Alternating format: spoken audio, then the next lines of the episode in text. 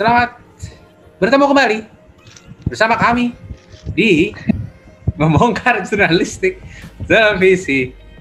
Uh, dan sekarang saya bersama dengan tamu istimewa yaitu Novan Putranto. Jeng jeng dari CNBC Indonesia yeah, TV. Terima kasih sudah hadir. Uh, Terima kasih. Keren keren.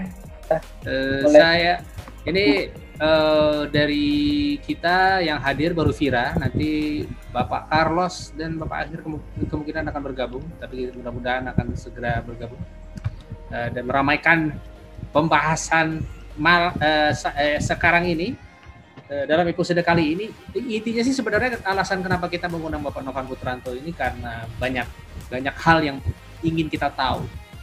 Uh, rasa ingin tahu itu muncul karena kita melihat sebuah perkembangan konten berita yang begitu revolusioner kalau menurut saya sebagai seorang yang pernah bekerja di uh, industri pertelevisian berita uh, dan uh, salah satunya adalah podcast buatan CNBC Indonesia TV judulnya cuap cuap cuan itu satu cuap. Iya. terus yang kedua adalah uh, apa namanya uh, akun di sosial media bukan hanya ada di Facebook dan Instagram dan Twitter, tapi juga ada di TikTok. Ya betul. TikTok luar biasa kan. Dan gue melihat sayangnya itu kan TikTok tidak bisa dibuka di website gitu kan. Jadi, ya, ya. Uh, jadi gue tidak bisa menampilkan gambarnya. Uh, tapi salah satu video yang pernah gue lihat di TikTok dari CNBC Indonesia TV itu adalah seorang jurnalis kayaknya ya yang menjelaskan tentang apa itu investasi. Jadi dia ada lagunya terus dia tunjuk-tunjuk tuh satu dua ya, begitu.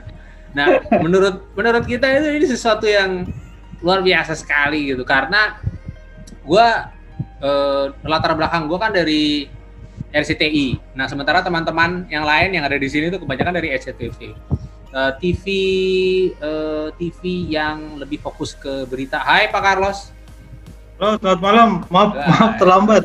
Enggak apa-apa. Ini Bapak maaf, Novan Putranto dari CNBC Indonesia TV. Salam kenal. Halo. Halo. Iya, malam Mas Novan ya? Iya, betul. Ya. Salam kenal, baru kenal.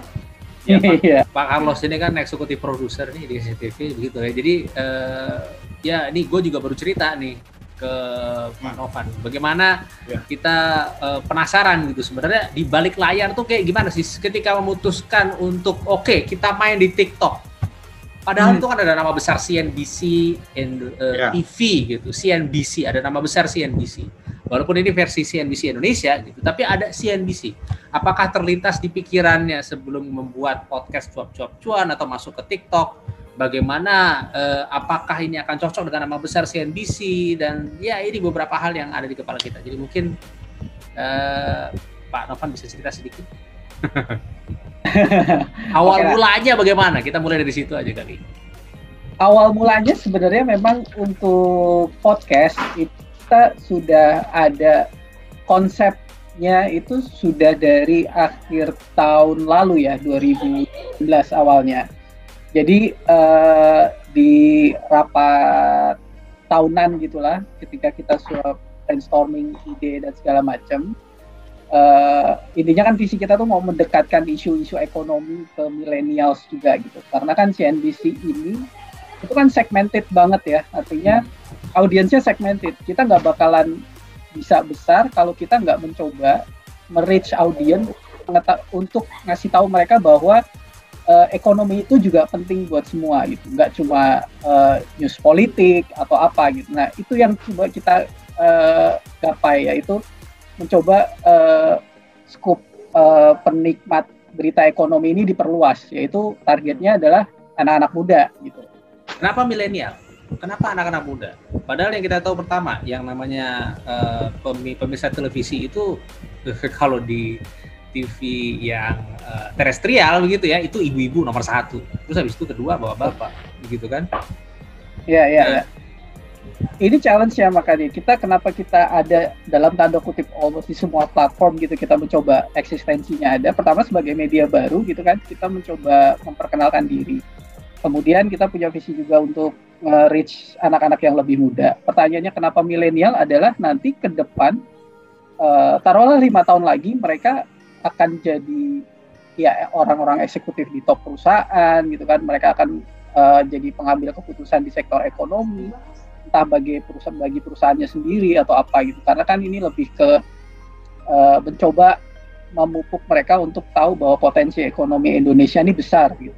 Bahwa ada peluang bisnis dan kita sebagai media tuh mencoba menjadi solusi. Misalnya orang mau uh, bangun startup kita coba kasih info mereka gimana sih cari pendanaannya gitu. Kita obrolin bagaimana uh, flow-nya gitu kan. Apa sih uh, step-stepnya untuk misalnya lu mau membangun usaha gitu. Hal-hal sederhana itu yang mendekat. Kita mencoba bikin konten yang mendekatkan uh, isu ekonomi yang terlihat eksklusif tadi ke sebuah yang memang ini dekat dengan keseharian anak-anak muda sebenarnya. Main saham juga anak-anak muda investasi. Mending mana sih deposito atau beli sukuk atau beli atau bahkan nabung saham gitu. Lebih cuan mana gitu. Itu yang coba kita perkenalkan gitu kan. Karena memang ya generasi milenial ini kan udah lagi booming gitu. Jadi target audiens kita tuh juga memang generasi selanjutnya gitu. Bukan lagi karena kalau kita pikirin generasi yang sudah sudah matang ya kayak generasinya Pak CT lah atau lah dan gengnya itu kan udah ekonomi banget. Artinya udah udah paham betul apa itu market apa ini. Sementara sementara yang di bawah-bawahnya ini yang masih perlu kita kasih fondasi supaya kita menciptakan environment uh, audience itu yang punya tahuan jadi kalau misalnya mereka merasa butuh kan mereka akan mencari oh memang gue butuh informasi ini gitu informasi ekonomi dan segala macam itu kira-kira untuk target audiensnya sehingga akhirnya berangkatlah ke mana kita targeting gitu kan. Oh sekarang trennya orang uh, dengerin podcast. Kenapa dengerin podcast? Karena misalnya mereka traffic jam segala macam mereka nggak bisa fokus nonton TV nonton visual gitu kan. Kita beri mereka konten-konten yang memang enak didengar diperbincangkan gitu kan. Dan uh, sifatnya uh, edukasi juga. Karena kan peran media juga salah satunya edukasi dan sebagainya. Kira-kira awalnya seperti itu podcast, kemudian TikTok itu kita masuk ketika pandemi gitu kan. Jadi gue kebetulan di approach sama orang TikTok, nanya Mas uh, ngajak ketemu. Terus kemudian uh, mereka share uh, kenapa mereka approach ke uh, news news apa namanya berita-berita gitu kan. Kenapa mereka pengen kayak gini? Kemudian kita dengerin kita coba. Akhirnya setelah mereka memaparkan kita coba uh, tarik lagi. Ini sesuai nggak nih sama marketnya CNBC sama audiensnya CNBC apa yang kita bisa explore di sini? Gaya seperti apa yang bisa kita suguhkan gitu? Supaya tujuannya ya uh, lagi-lagi orang selain dapat informasi mereka merasa butuh dan kelanjutannya ujung-ujungnya sih mereka akan nonton CNBC atau baca CNBC gitu. Jadi lebih ke presence-nya dulu awal, kemudian uh, dengan cara edukasi uh, pemirsanya, kemudian sehingga harapannya supaya mereka kemudian attach, engage dengan konten-konten CNBC baik di TV maupun di channelnya gitu ya. kira-kira. Ya berapa berangkat dari target audience begitu ya? memang sudah disasar dari awal bahwa kita akan menyasar orang-orang yang akan menjadi penikmat berita di masa depan, gitu kan? Kurang lebih yeah. kayak begitu. Nah, itu endorsement untuk akhirnya oke okay, kita menyasar milenial. Terus kemudian akhirnya ini kan uh, konsekuensinya akan mempengaruhi konten yang akan dibuat, gitu kan? Uh, itu endorsement dari pemilik bagaimana? Uh, terutama Khairul Tanjung atau mungkin pemimpin redaksinya juga. Iya. Kalau kalau sama Pak CT sih justru dia juga uh, mengingat mau juga uh, senang bahwa dengan dia kita bahwa coba bikin konten-konten yang lebih yang gaya milenial yang mudah dipahami bahasanya nggak usah terlalu yang berat seolah-olah bahwa ekonomi ini hanya milik segelintir orang uh, kaya atau orang berduit atau orang yang main ini tapi uh, bahasanya di, uh, dibuat sedemikian rupa dekat dengan anak-anak uh, muda yang memang basically mau belajar ekonomi, tahu bahwa mereka harus mengelola duit mereka. Ya kan orang kalau bicara profit kayaknya level bahasanya tuh udah agak tinggi, tapi kalau bicara cuan, kok level orang apa pun juga oh iya cuan gue tahu maksudnya gue dapat untung segala macam. Kira-kira kalau dari sisi Pak CT-nya juga uh, sebenarnya mereka juga uh, mengendorse mengendorse itu sehingga jadi sisi konten mereka bilang uh, kayak kemarin juga dia ingetin bikin paket-paket berita yang uh, gayanya gaya-gaya milenial, gaya-gaya vlog, gaya-gaya kemudian uh, kameranya nggak terlalu apa namanya nggak nggak kaku kayak kamera-kamera TV kita bikin paket-paket gitu. Kan dan temanya juga sederhana. Jalan aja. Belanja di Indomaret sama Alfamart. Itemnya sama uangnya sama. Coba deh dilihat mana yang lebih mahal dan mana yang lebih murah. Artinya yang seperti seperti itu tuh yang mungkin publik tidak terlalu tahu dan terlihat remeh tapi ternyata secara ekonomi membuat mereka melek juga gitu ya bisa gue kalau dibayangkan gue tuh tantangan itu tantangan tersendiri ya untuk untuk membahas isu ekonomi tapi dengan bahasa yang mungkin lebih renyah tapi eh, kalau Vira tadi mungkin bisa uh, uh, menyampaikan ada beberapa berita ekonomi di di media lain itu dibawakan secara serius banget ya nggak Fir? Kalau gue sih memang agak kaget juga ya uh, CNBC begitu berani uh, secara agresif uh, uh, mengubah uh, patron ya patron gaya uh, berbahasa maupun topik uh, dari suatu berita. Walaupun nilainya sebenarnya masih news ya news value-nya masih ada tetap gitu. Cuman bagaimana dia secara agresif itu mau mematahkan uh, apa dogma-dogma itu gitu ya. Kayak misalnya secara topik itu yang tadi uh, bang uh, bilang uh, apa sih bedanya Alfamart sama Indomaret misalnya. Kita menyebutkan brand aja itu suatu hal yang luar biasa pendobrakan gitu.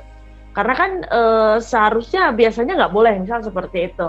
Dan CNBC itu CNBC itu mampu me menyediakan itu ke uh, ke particular particular uh, ke particular audience ya uh, milenial misal seperti itu gitu ya dan itu dia di situ. Dan gue agak surprise juga sih. Awalnya gue nggak nggak terlalu fok nggak terlalu uh, menganggap uh, CNBC ini adalah uh, suatu terobosan baru. Tapi setelah ketika gue butuh berita-berita cuan gitu ya dan ya memang benar memang benar dibanding dengan yang lain ya sebut aja ya kalau gue ke bisnis.com dan kontan.com gitu ya. Bahasanya dan bahasan-bahasannya itu masih apa ya masih masih baku dan masih formal. Kalau CNBC ini ya berani lah kayak gitu. Dan dia mampu menyajikan itu. Mampu ya mampu. Karena ada beberapa media yang sebenarnya mencoba seperti itu tapi dia tidak mampu.